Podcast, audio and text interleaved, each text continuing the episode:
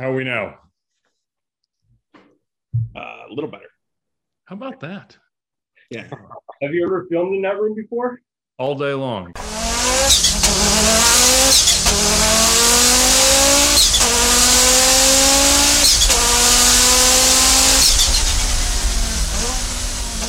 All right.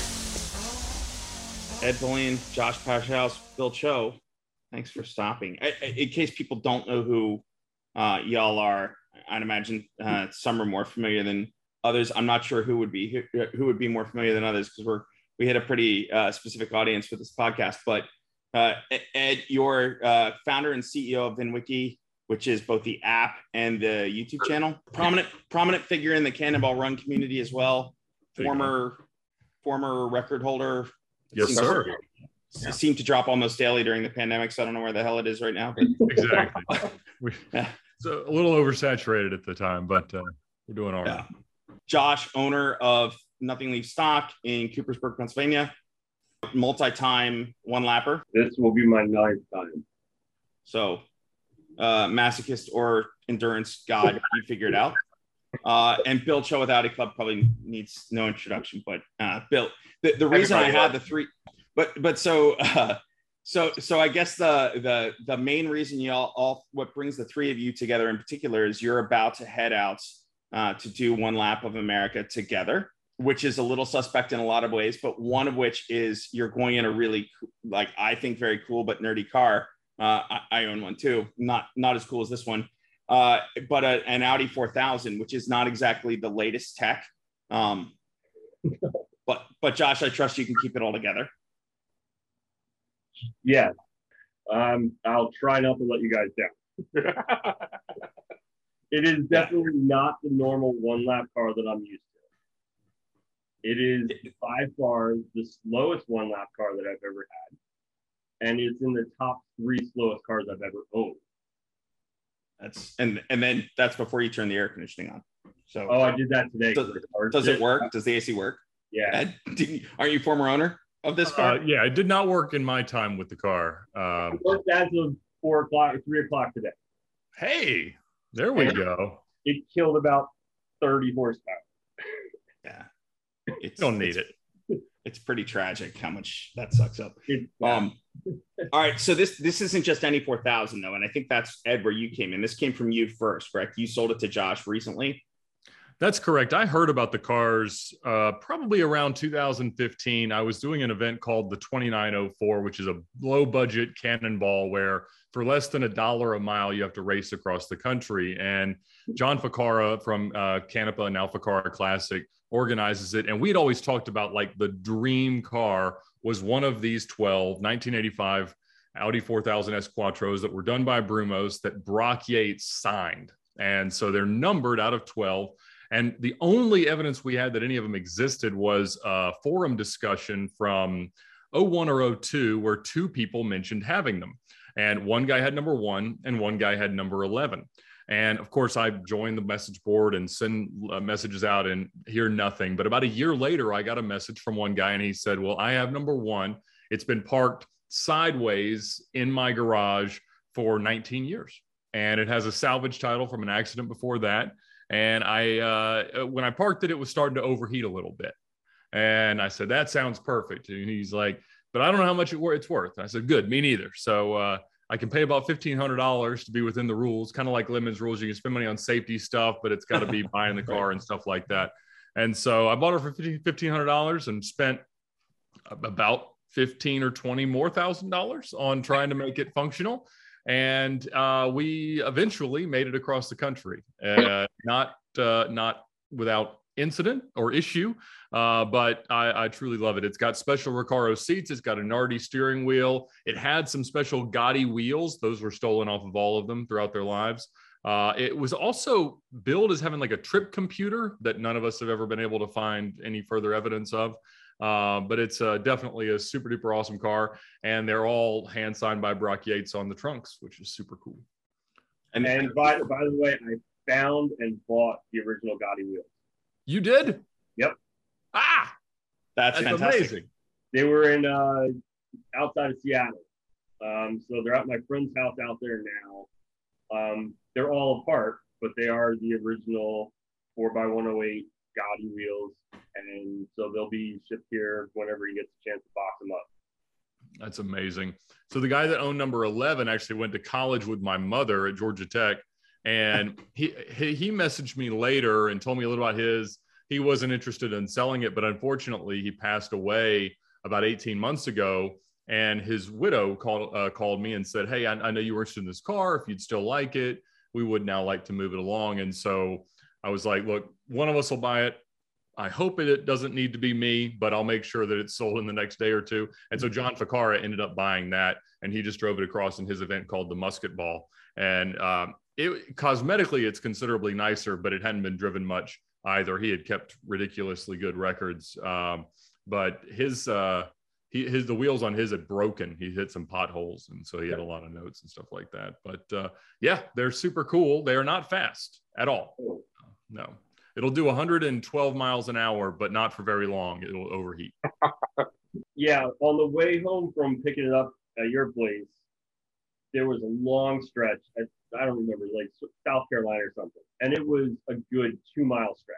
No cars, no nothing. I'm going like 60. I'm like, I turned to Dan that came with me. And I'm like, all right, we're gonna see how fast we can get it. I ran out of room and I still didn't break a hundred. it just wouldn't go. It was just like I was right around a hundred, and it just I, I, then traffic came up and I, I couldn't break a hundred. So I guess I have to be out like in the desert somewhere for like five miles straight to get it there.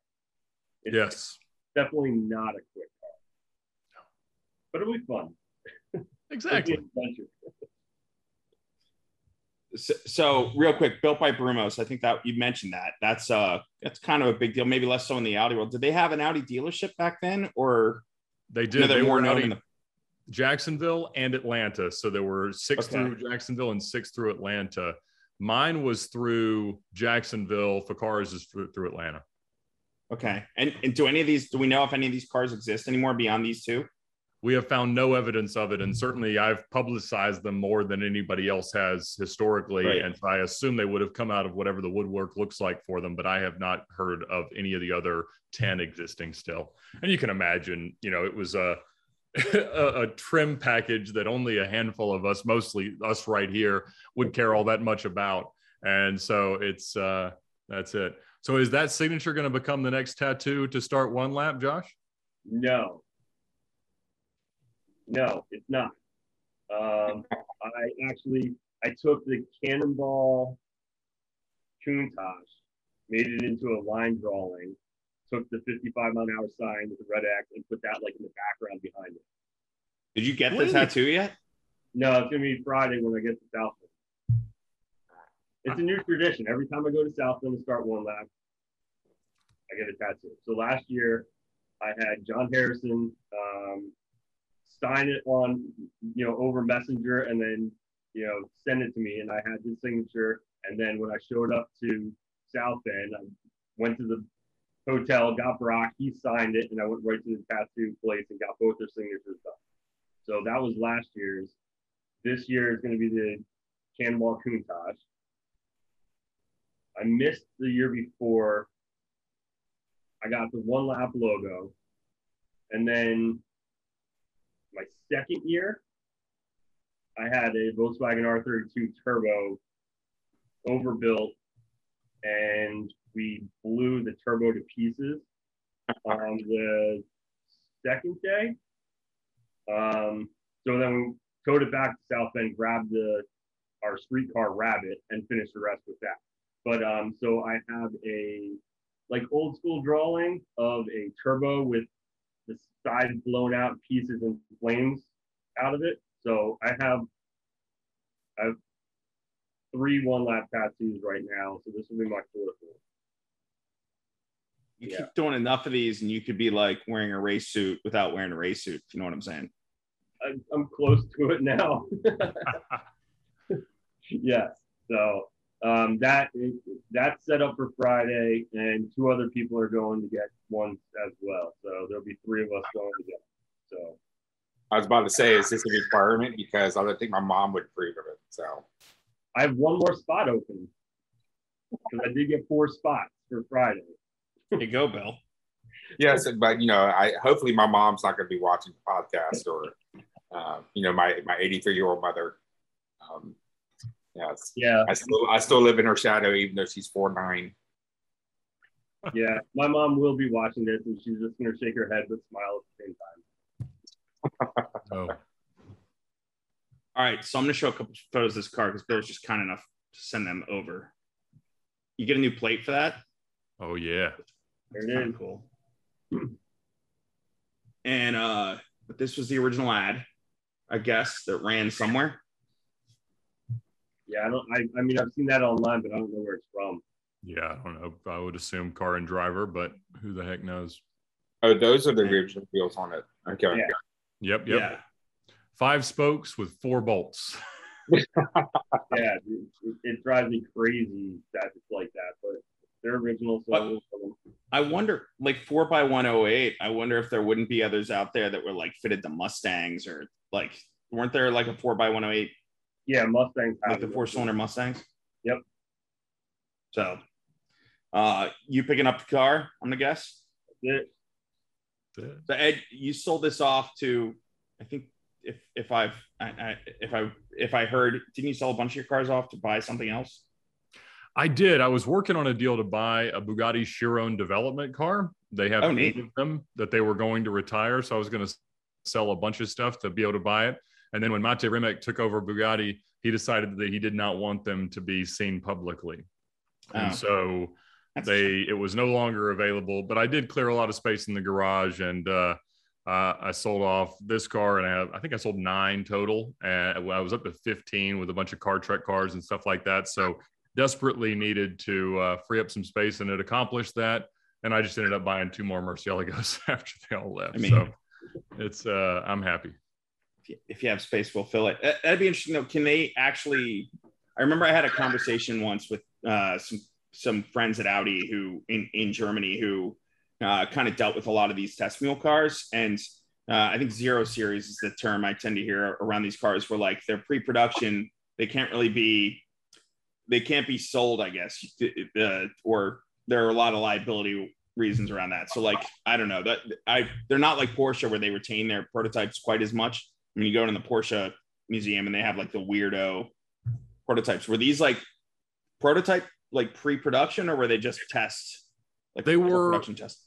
they were considered development mules uh, Yeah. so they they were pretty complete cars they released a photo gallery of one of them and you know it's like uh, it's got buttons everywhere and it, it's a very different car than uh, from an interior perspective than the ones that they sell but um I, don't know exactly how they were going to sell it. Uh, I know that since they only, you know, build a handful of cars a year, they have a little bit more leeway than Audi would, Yeah. for instance. But Probably. um, yeah, it's going to be an interesting time, uh, particularly as we look at them. Obviously, with the electrification of Bugatti doing away with the W16 cars, but everything with everybody trying to split away from Volkswagen as the the Chinese problem becomes a big deal for them. So uh, I think that's going to be really really wild. Uh, I mean, certainly, I think we'll see Audi uh, away first, which will carry with it Lamborghini and under that Ducati and stuff like that.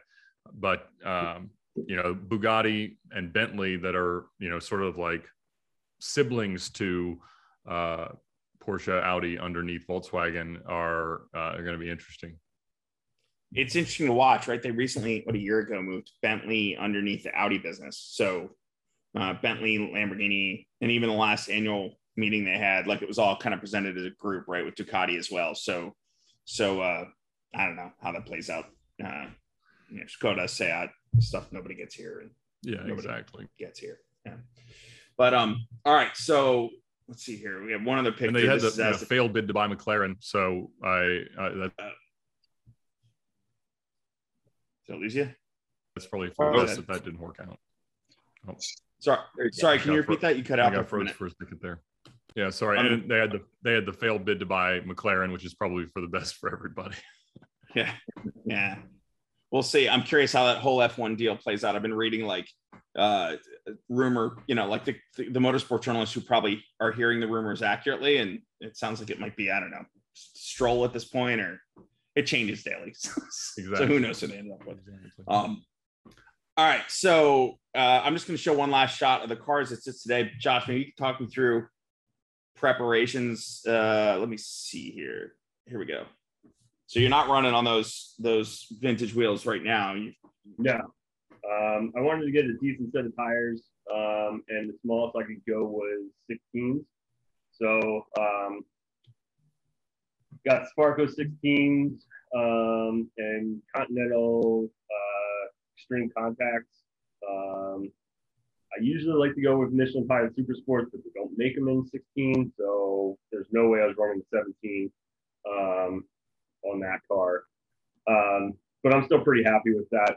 They're the new ones are pretty much almost side by side with the, the super sports anyways. So um, all the rest of our cars um, have the super sport 4S is like the one on the lift.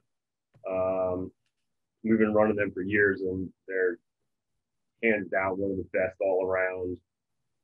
Weather, streetable, track, they get sticky and gummed up on track, but then you can drive on them. They don't wear super fast. Uh, they're great in rain. I mean, there's sometimes, I mean, we've gone through tornadoes in one lap. We've done New Mexico and Denver was like floods that we went through, and they're fine. There's no risk in them, basically, but they work really, really well on track. Um, I didn't really drive the car since I got it from Ed. It sat in the shop inside, dry, no big deal. And so I pushed it in the bay. I did a whole bunch of different stuff to it. Went to try to start it. Nothing. Just cranks and cranks and cranks. No fuel pump. All right, tested out some stuff. Tried a fuel pump relay, didn't work. Put a new fuel pump in, fuel filter, still nothing. It was acting real funny electrical. Check spark, no spark. Swap the computer, nothing. So I was like, all right, I'm going to check spark at the coil. When I reached back, I had the key on for some reason, and I hit a wire, and all of a sudden things started clicking and making noises. The negative on the coil is also the trigger for the fuel pump, the computer, for everything, and that connection was bad. Fixed that. Everything started up flawlessly, no issues. So that was frustrating, but. Uh, have you run it much since? Like how uh how you thinking on reliability on this thing? I mean, I, I No, you think no? well, I, to start the story out, I flew down to Ed's to buy the car. He hasn't driven in what two years? I was trying to think if it was three or four that it had been in the museum. Um, there's a museum up in Cartersville, Georgia, that has my, the CL55 we set the record in, the S55 we won the 2904 in in that car. Um, maybe it's just three years. Yeah, and you just went up and threw a battery in it, drove like an hour home, Yep. parked it. Me and Dan fly down, say hi to you, check out the cars, different things. We didn't even open the hood. We didn't check anything. And we jumped in it, then we went to lunch, and we're pulling out of your driveway, and you're in front with the Ferrari. And Dan goes, Do the brakes work? And I'm like, I really think I should check this right now with that car in front of me. and we we we drove it straight home. And there was heavy rain in Pennsylvania and the alternator belt was slipping. No big deal. Shifter broke in the shop. Other than that, it was like a flawless trip. Uh, you are you are bringing tools along, are you? Correct. Just, I don't know how to work on cars. Um, but just like you know, because my, my only thing is I could fill it up with gas. That's yeah, you check the oil. So so I have a full toolkit. I have extra parts. I have all that stuff. Um, it's been running now for a week and a half. Um, I've been driving it. Uh, it's been pretty much flawless. I've driven it like normal. I've beat on it. Um, it's been good. Uh, I put new belt on it. Uh, Do the gauges work?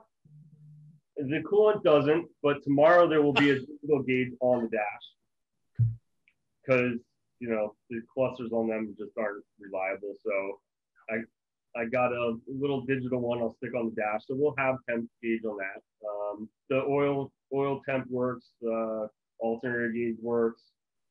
speedo works, tach works, odometer does not work. Um, gas gauge seems to be there. Um, brakes are all good. Suspension's all good. Got it aligned today. Uh, forget what else I did. Check the. I mean, everything's pretty solid on it right now. Um, put a CB radio in just because nostalgia. Um, and we had the antenna on the back. You had to. Yeah. Um, Was there one in this car at some point? I put one on for the event, but Doug Tabbutt took it for some reason. I don't remember why, and he never gave it back. well, there's a The- new one there. So you've done cross country in this thing already, right? Isn't that what you said? I, I did. Um, what Ish. time did we run? Let me see if I can find it conveniently. I thought it was like 33 something. I don't know if it was that fast. No, I thought it Uh, was gonna something. Yeah, like and that was with two of you in the car. That's yeah, let me see. It was Uh, that wasn't this was a 2018 run. I did 3840. Oh, okay. Uh, co-drove with Alex Roy, whose record I beat, and Arne Toman, the guy who beat my record. So yeah, we did 3840 with a 75 mile an hour overall average and an 80 moving average. Wow. Um, it we were working it pretty hard, but it uh, it overheated a lot.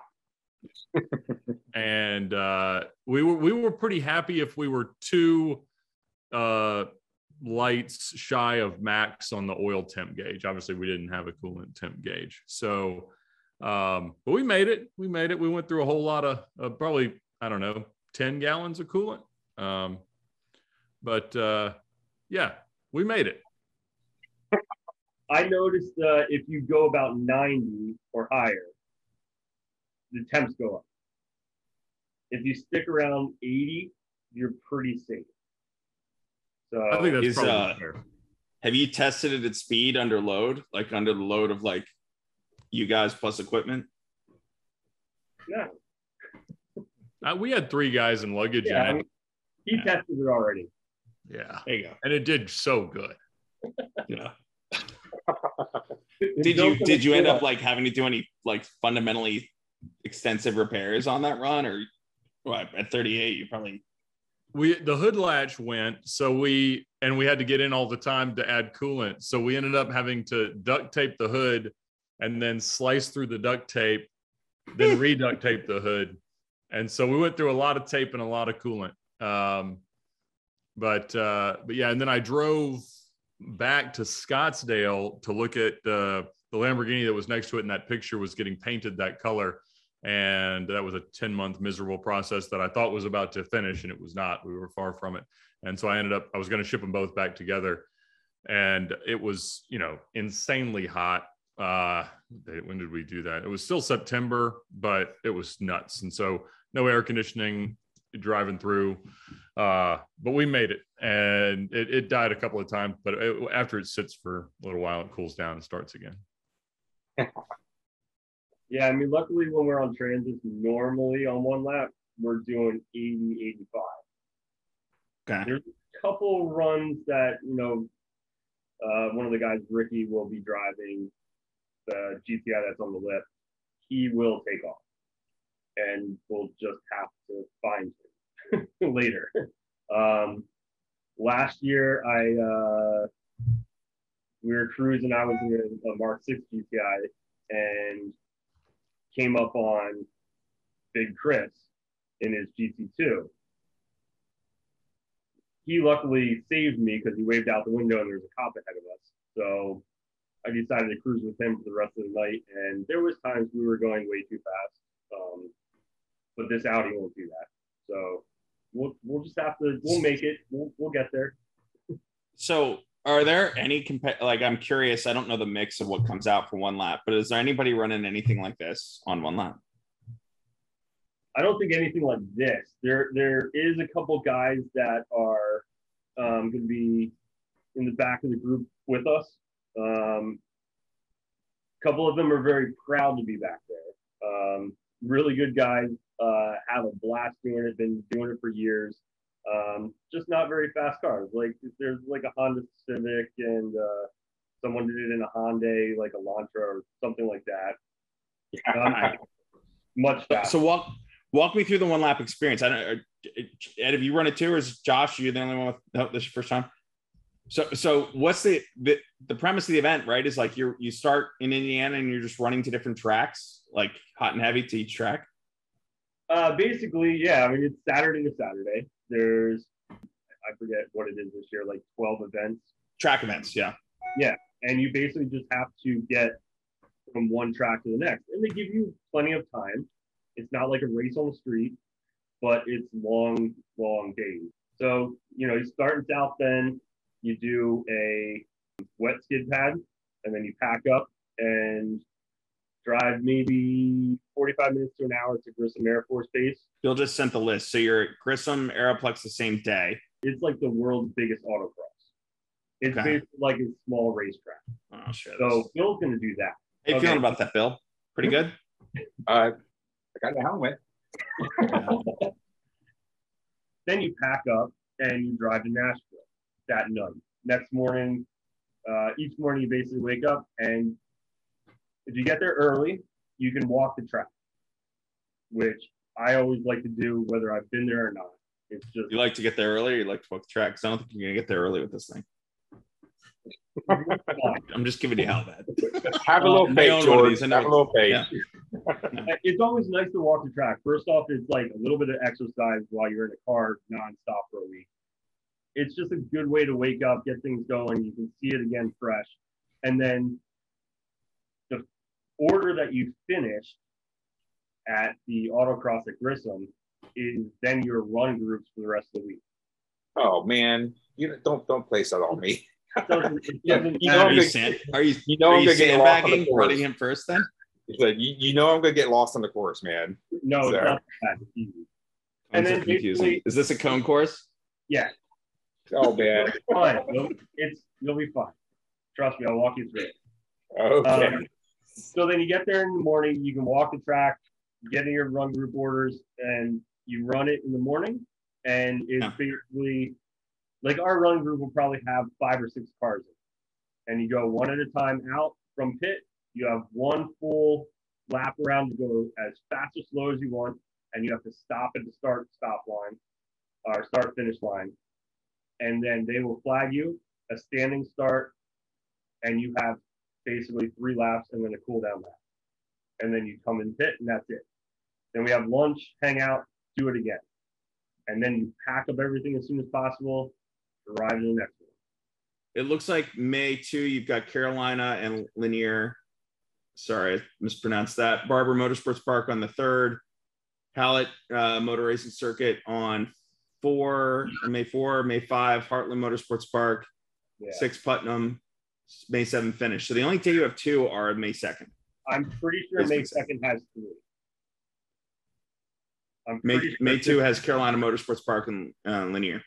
Right. There's no drag race listed there, but there always is a drag race. Oh, So I'm pretty sure somewhere in there is the drag race. But then we have to go to Barber. Um, Barber is. Has any of you been to Barber? Yeah. It's like a museum. Like not the actually Right. like the track is a museum. with like the works of art around the track. I, I've shot uh, races at that track and like those creepy ants, like the giant steel ants that are eating people. And Every great. blade of grass is Awesome. the same height. All the They're cars really. parked there are all in like within like a centimeter of each other. It, it's perfect. So great track, beautiful. So, how do you choose who's running which event? And who, I, I, I assume at least two of you have track experience. Um, Yeah. Yeah, So, Uh, I mean, this this time around, it's for the car nostalgia thing and fun. right. So, yeah. As Experience. long as the three of us can have fun and we can split up races, someone can do morning, someone can do afternoon. That's all we want to do, in, in my opinion, be fun. Now, if you want to be competitive, like the other guys in the you know the other cars, or what I usually do, whoever does morning does afternoon. You always get better. You always get fast. I kind of think we'll just talk about it when we get there on Friday, and uh, especially this time since it's just a fun thing for us, the car, everything. I just think we'll kind of play it as it goes. So, so Ed, this is your first time doing one lap did you decide like you what was the history with the car, wanting to have a good time, like like uh having Lamborghinis and whatever else in your garage, I can imagine too. You there's also the temptation to try and go out and do it and be uh, competitive at the front of the field versus the the storytelling side of this. So, uh, just curious your thoughts on on starting it off in a four thousand. You know, when I got the car, honestly, I thought it's the perfect car to try out one lap in because you know you don't have to worry about anything other than making it, and that makes right. it a whole lot of fun. I uh, I've been to a few of these tracks, and they are all fun, and I'm sure that the others are as, as even more. And so I'm excited about that. But when Josh bought the car and mentioned his ties to one lap, I was like, man, if you ever decide to run it, I'd love to come along. It's a bucket list thing, and so I uh, I think it's the perfect way to to experience it for the first time. And yeah, hopefully we'll come back next year or something and something much more competitive. But uh, I think this will be an absolute blast. How about you, uh, Bill? Well, you, uh, your first time too. It is my first time, uh, and I am so glad we are doing it at four thousand. No, I, I, was excited that uh, Josh invited me to this. Um, thank you very much. and then he said Ed was coming along. I was like, okay, you know. Uh, but you're right. This is going to be it's, it's going to be something that something that I've always read about uh, in, Driver from years ago when they actually used to do uh, a, a, one lap of America, and I was always fascinated with it. Uh, and it's always been like in the back of my mind, this would be yeah. a cool thing to do. So he gets his four thousand. he calls me up and said, "No, he didn't even ask. He just said, "You're doing one lap."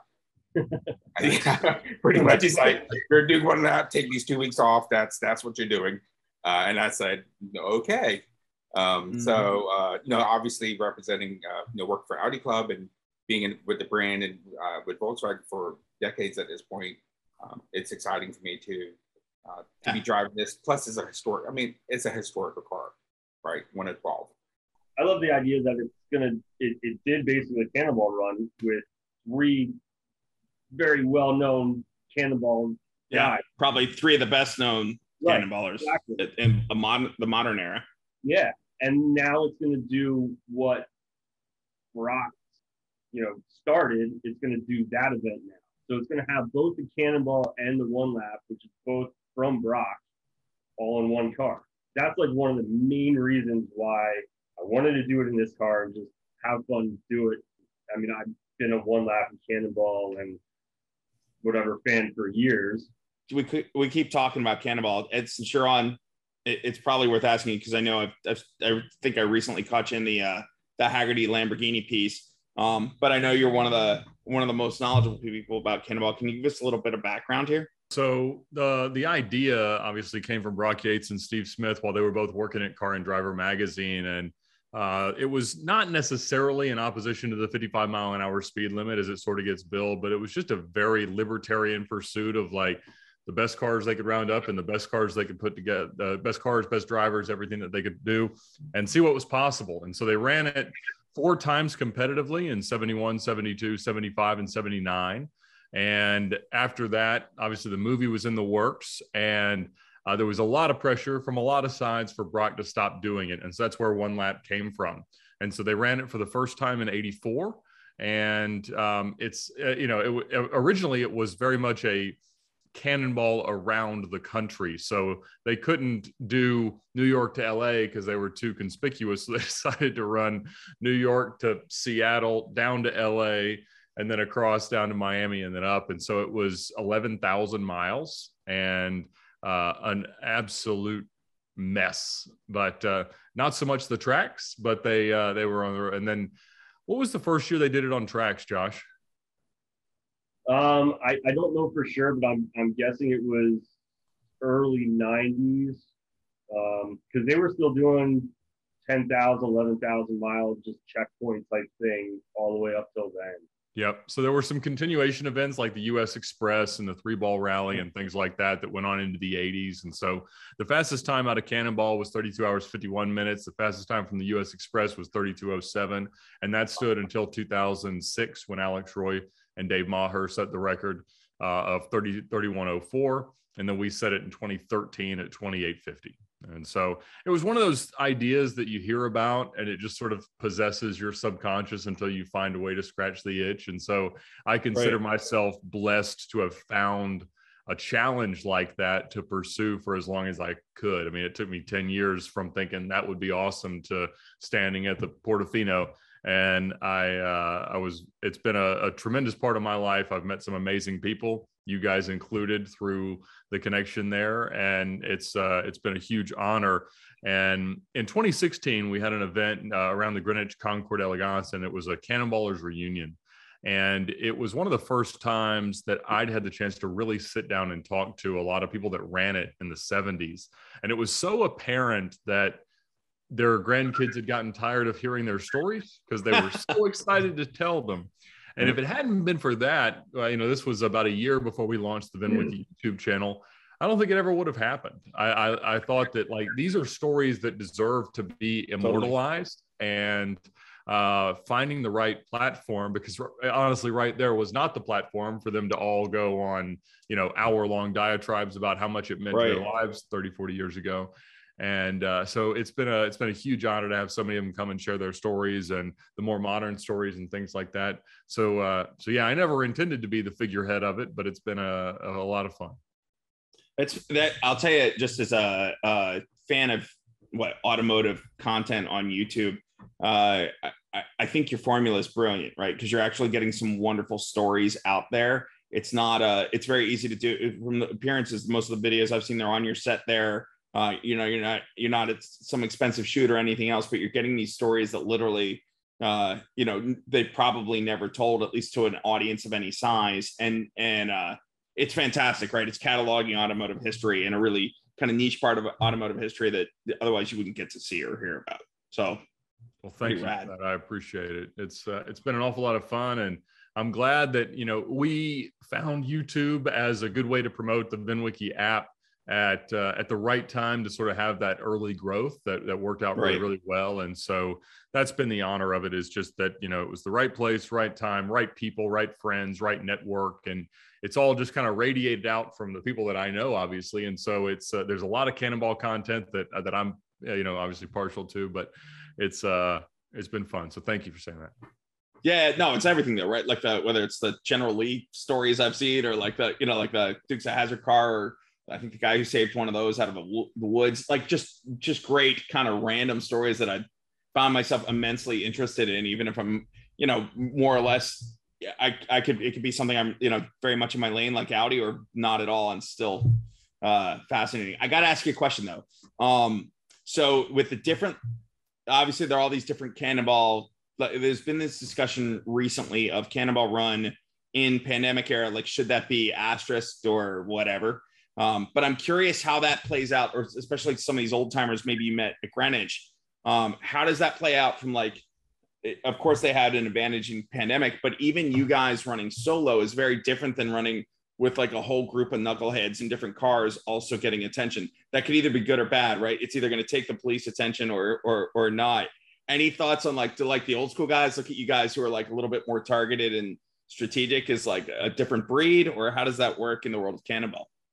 I mean, it certainly is an entirely different thing. I mean, the idea that we're doing it as one off time trials certainly flies yeah. in the face of the idea that it's a race where you've got to draw a time and there could be people driving ahead. And I mean, I just didn't live in a world where there was an opportunity sure, to do yeah. that. And so I think that there's an appreciation that we're trying to sort of pay tribute to the totally. you know what we love about what they did and I'm glad to see that it continues to mean a lot to them because it means a lot to me.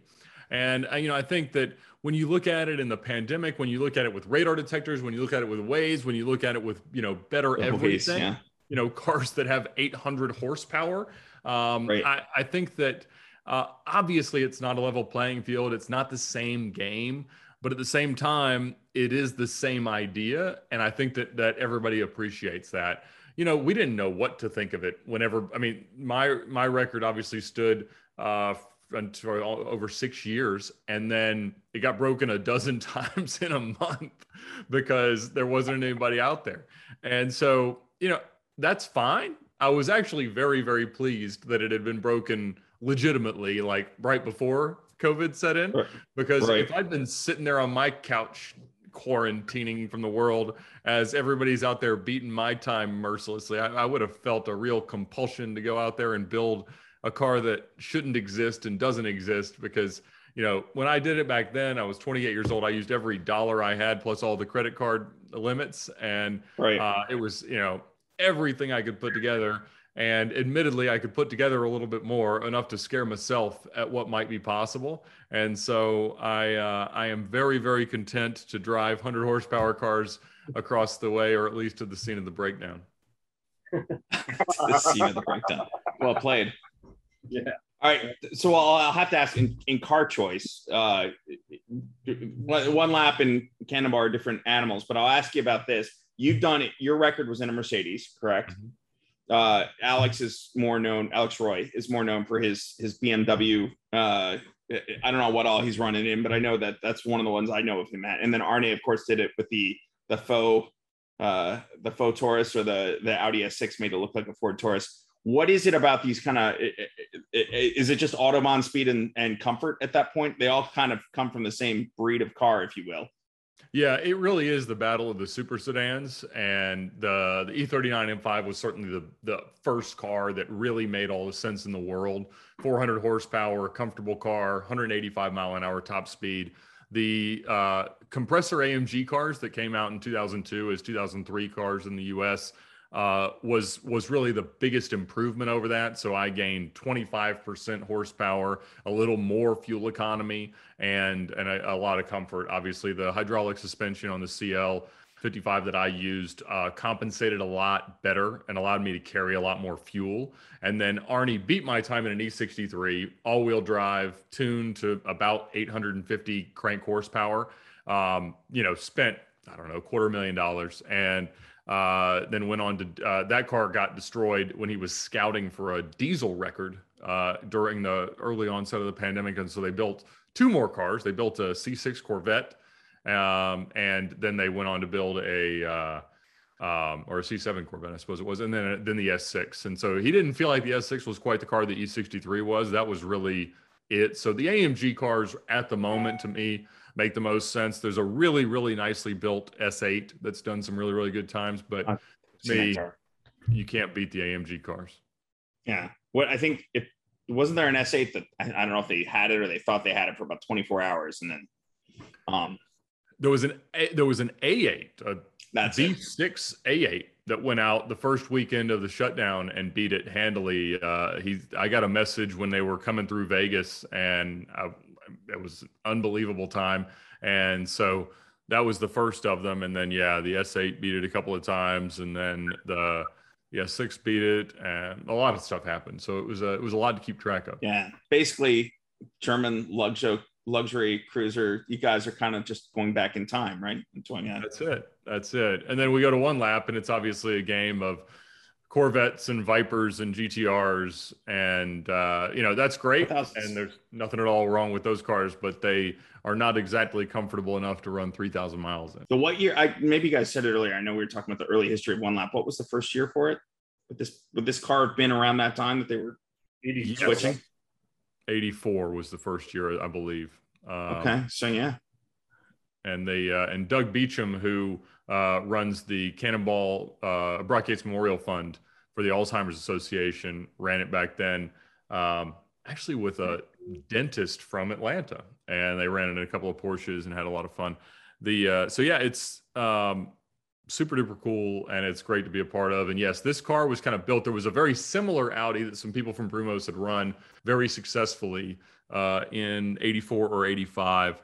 Uh, but then, you know, you also had the 911 turbos out there, uh, absolute mayhem, uh, the same way that you see it now. That uh, there's there's a lot of people that have the cars that can go a whole lot faster, and they uh, they're making it. The top 20 cars that'll show up this year are absolutely insane. I mean, there's a pile of Corvettes, a lot of GT3s, GT2 RS, and McLarens. The two biggest ones are Porsche and Corvette. They come out in full force. I mean, there was guys last year that pulled in with the trailer, unloaded a GT2 RS, and they bought it like Wednesday before.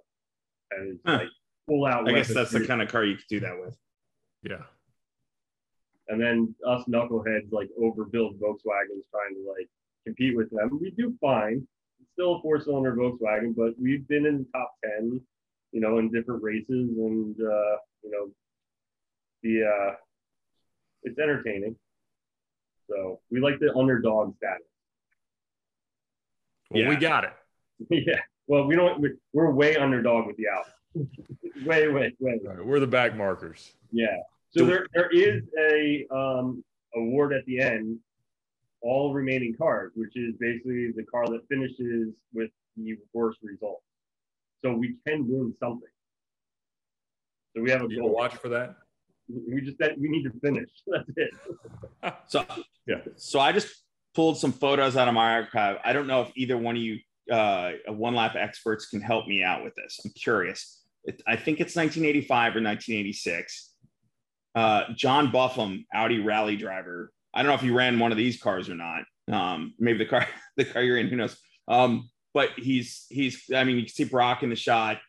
Uh, Buffum and his crew. They're there at the race. I don't know. I can only see it's 19 something, right? I assume it's the photos I have are like loosely labeled 85, 86. Any idea what that's about? George, that banner, that exact banner, the 1985.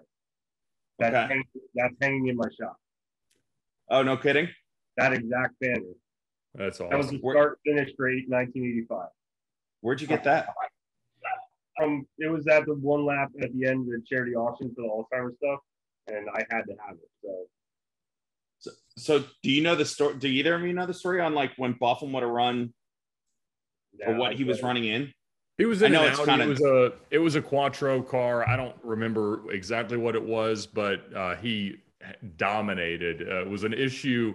He was obviously a, a well-known rally driver, and you were supposed to average what Brock had averaged, and Brock like would forget to turn the clock off when he stopped to go to the bathroom, and like it was it was a very inexact thing, and so. uh yeah, it was he. He I think was frustrated that uh, it had uh, that uh, the he was doing it perfectly but not winning. Um, but it's yeah, I, I'm pretty sure that was an 85 picture. Okay. And probably like a one of the turbocharged coupes, not a not a Yeah. Normally Not- aspirated 4,000. horsepower car. Exactly. yeah. When all those guys were, it was a four thousand. All those guys were squeezed in. Apparently, maybe. Yeah, all of them. Yeah, the whole team. Oh, so there's plenty of room in this thing. Awesome. Oh yeah. Bill. Hey, uh, Josh, did you fix the seat latches? yes and no. Great. So they work. We can we can adjust it, no problem. So when you get out there, the three of us will walk around the car. There's a couple little quirks to it, but I figured them all out, and I'll just have to tell you how to do it. So the seats one, Yep. so they slide, they do latch. The passenger side window now works, but you have to flip some stuff around to make it work. But it's simple.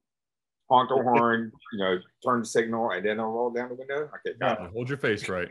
Um, uh, the shifter is a little goofy, but it works. Um, that might be it. Yeah. So, so Ed, I'm going to offer you the passenger seat uh, since you are quite quite taller than I am. and I'll, Well, that'll I'll, I'll ride the hump in the back. So. I appreciate it. We'll uh we'll we'll make it work. I, I've spent some some hours of sleep in the back of that car. So uh yeah, but we ran into an issue because Alex Roy's considerably shorter than I am, and so he was going to drive us out of New York City because he lives there, and uh he gets in and tries to put the seat up and it won't catch, and so. I had broken the cardinal rule of cannonballing uh, because I was going to spend so much extra time, and I brought a hard-sided suitcase, which you never ever do. Uh, however, it came in perfectly handy because we could wedge it behind the rear seat and it would hold the seat forward for him to reach the pedals. So, redemption. It, it does latch.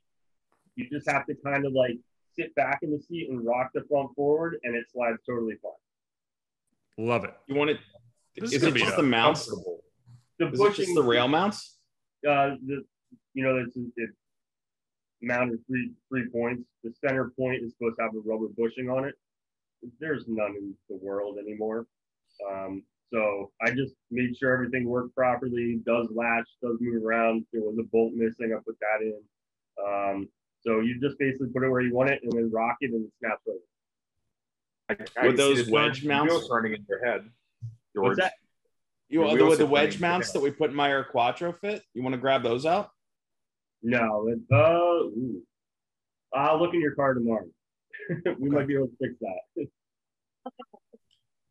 I'm, I'm trying to look for a shop uh, picture, but I don't know if I have it of that of that banner. That's cool that you were able to grab it. Yeah, it's, it's hanging up like right uh, on the big wall in the back. It's funny, like that era car and driver. I think about like like they were like it seemed like Csaba or was it Csaba and somebody else. They were really against any like any new fangled technology. Right? Airbags suck. ABS sucks. EP, ESP sucks. Like it needs to go away. So it was it was great how uh this kind of libertarian birth to to the run or to Cannonball Run at least, and then um even though I guess that stopped, they still continued.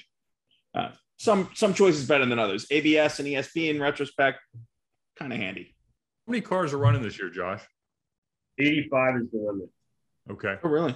There was, I don't know the exact number, but 35 or 40 on the waiting list. Yeah. Yeah. I knew there was a waiting list for it. So It was crazy this year. Um, Do you find do you run into any problems with police getting from track to track with a bunch of stickered up supercars? um, I mean, I guess you won't have many with this car, but typically no, because most of us run 80, 90 miles an hour max. I lost my license in Ohio for 18 months one year. Um, they don't like doing 98 and the 45. you But touch in Virginia at all? I'm trying to remember what this with this trip. Yeah, we have, and you have to be super careful there. No radar. Yeah, yeah, totally. Virginia's no joke. So we, we definitely did back off there when we have gone through there. There's Really? your there's your sign, by the way. no. I'm trying to find a full. I know I have a full picture somewhere.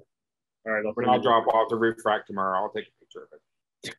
So so in case you didn't get that was before we started recording. Uh, uh, we have you guys are trying to find a roof rack, right? So you can put stuff on top so you can carry more.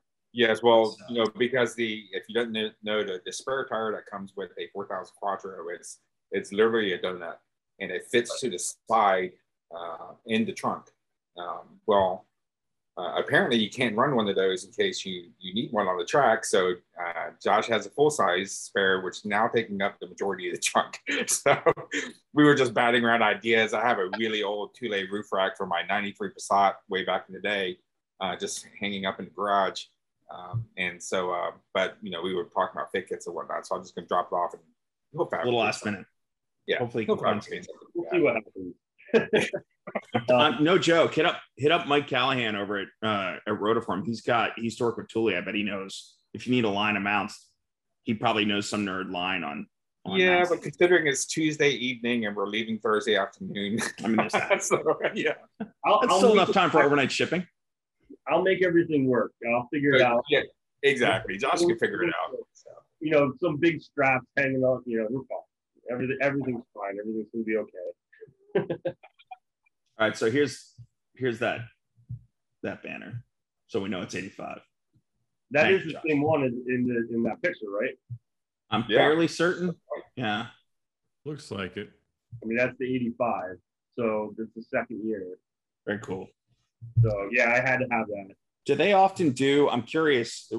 Speaking of the history, whether it's picking up that stuff or this car, um, there's a, an event. I'm here in Hershey, Pennsylvania. So there's a an event that here called the Elegance that they hasn't happened in a couple years now, but the one year they had like what the Challenger. Um, they had a couple like key cars. The Lamborghini wasn't here, but it was like all Cannonball, early Cannonball cars. I'm curious, is that that a pretty common like you mentioned Greenwich? Or do, do you find like some of these shows will try and assemble whatever? In Yeah, there's a, there's been a, a good effort to document the cars that are still around. Bill Warner, who uh, has run the Amelia Island Concours, still has the Porsche that he ran in '75. Jack May still has the 246 Dino that he won in '75. In um, uh, the Daytona that won in '71 that uh, Yates and Gurney drove is owned by uh, the McCaws out in Seattle. I have tried many, many times to buy it, and they won't sell it. Um, the the Jaguar, Richard Rawlings and Dennis Collins have that one. It's not running remotely. That's that's what one in seventy nine, one in seventy two. I don't remember, but the uh, yeah. So there's a handful of them. There's not a lot. Uh, the Challenger never won, but it ran a couple of times. Uh, the ambulance is missing. It was last owned by a flower shop in Charleston, but there's a very Hmm. accurate replica built by Travis Bell, the guy who found the first General Lee out in Indiana. So we tried to cannonball that thing across last year and made it uh, almost out of Pennsylvania before it broke No, meaningful way. That's- So um, yeah, one day there's that. But it's got like a Winston Cup motor from that era. It is does it merciful. the the replica does too, or did the original have that? both it is the the replica is the original one broke and didn't make it either uh in 79 but yeah the replica is built uh, to a t and it is similarly unreliable Was the one in the movie the original one? I know. Yes, so they reused it for that. Oh, Mhm. that's that's cool. I gotta see that movie. I haven't seen it in years.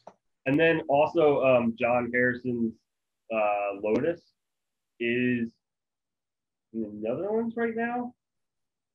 Yep. And he totally restored, like frame off, perfect restoration.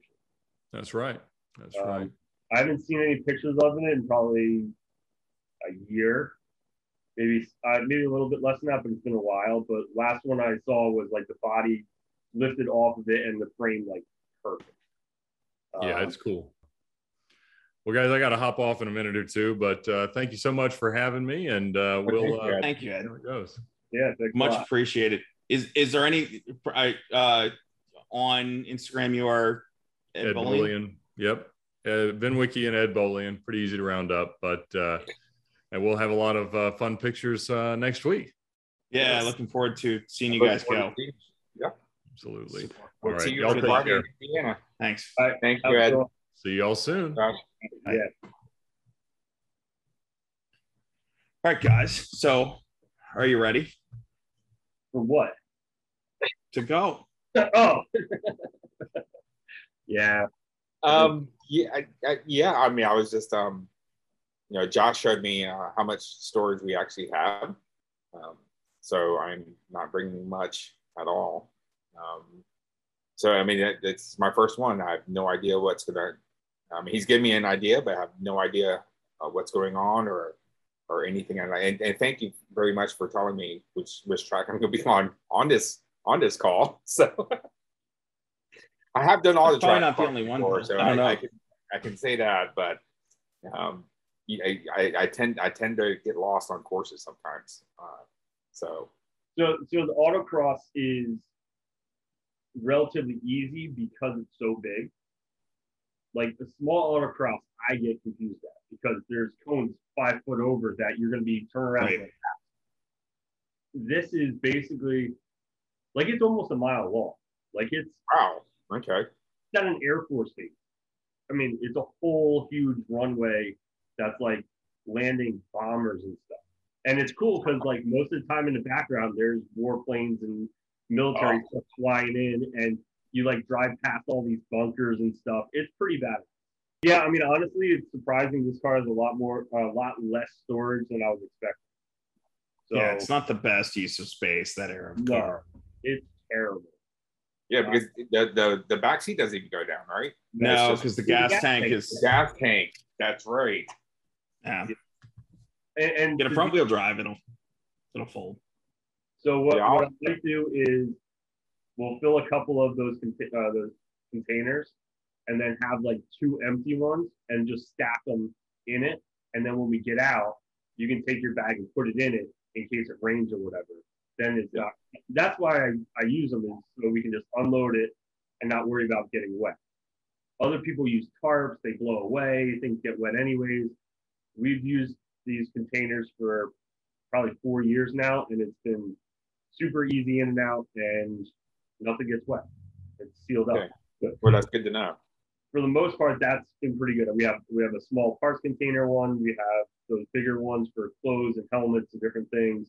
So I'll just bring out a whole bunch of stuff, packed how I think it should be, in the car, and then Friday we'll figure out once we know what you have, what what Ed has, and we'll go with it.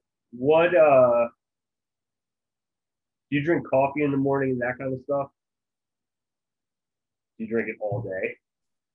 I could. I can. I mean, I just, in fact, I just had one before we got on. What What cup about holders in that car? none? Well, well, but, but here's the other question: jam how many, between how the many, e how- brake and the seat bolster. how many, how many? Because both you, both you guys would know how many cigarette lighters are in the car, so we can plug in shit.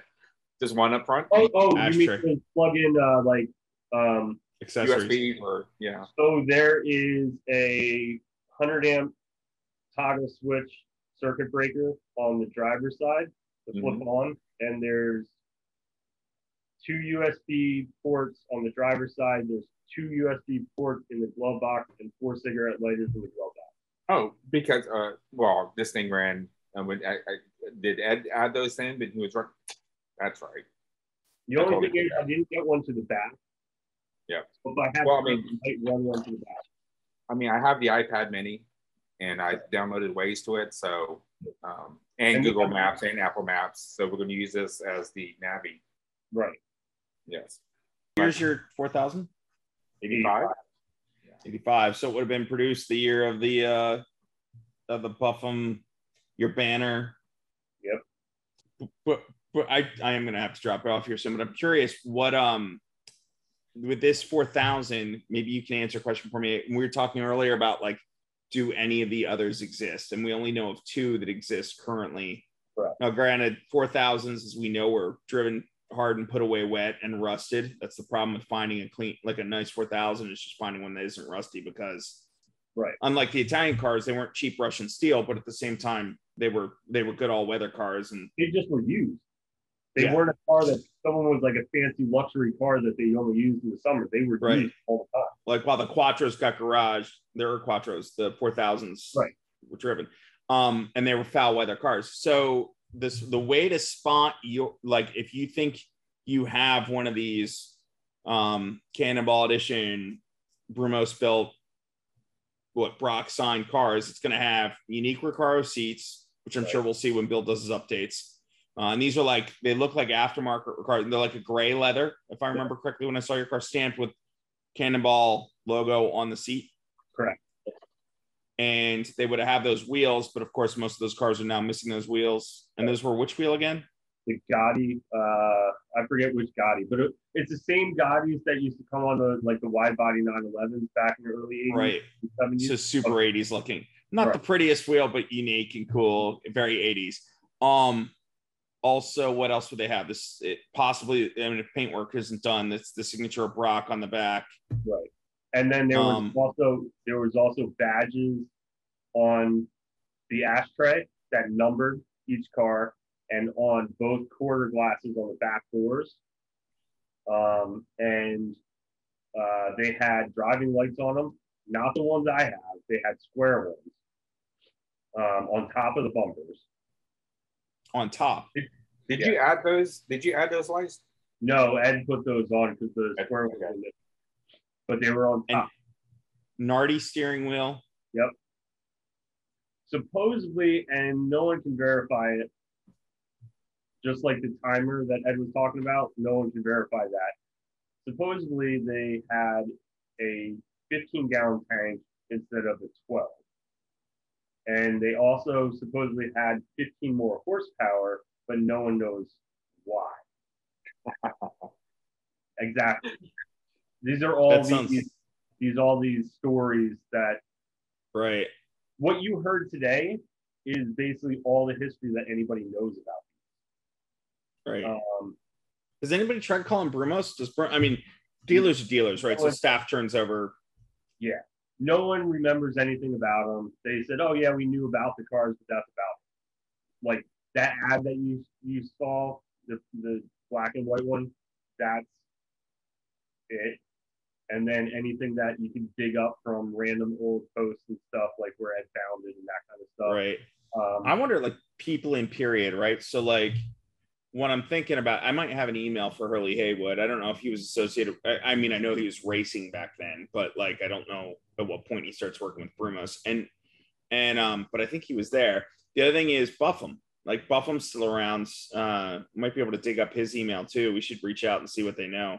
I mean, any, I mean, both me and John, both the owners of the two that we know are left, and Ed right. into it, would love to have more info. We just don't know any. We just know six were from Atlanta, six were from Jacksonville. Mine's from Jacksonville. John's is from Atlanta. Um, and they just basically called up Brock and said, "We want to do a special edition. What do you think?" So how um how do you know you have number one and that one's number eleven? It was is there They're some numbered. sort of VIN cap? They're numbered. Oh, on the badge, right? You mentioned yeah. the dash. Yep. Got so it. Mine, mine's zero zero one and his is eleven.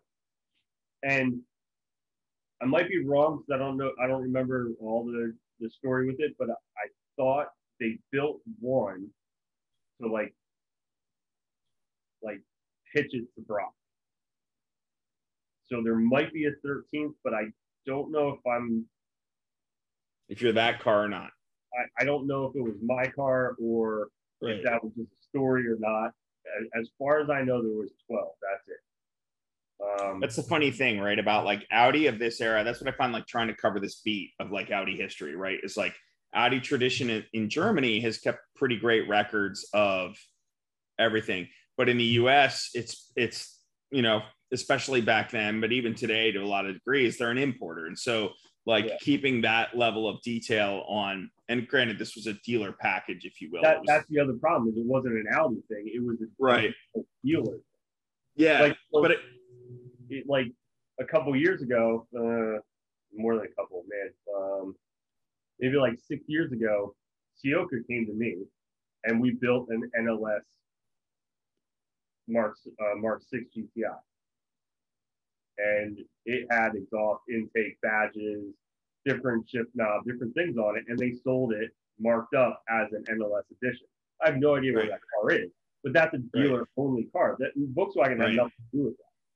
So yeah, well they they didn't, but it's well, I guess where I'm going with that is like, you know, I either I look back at the time, you know, like the VW Sport catalog, right, with like the the BBS body kits and wheels and and right. whatever. I think that was a deal out of like Auburn Hills, like somebody in Michigan put that together. I forget the guy's name.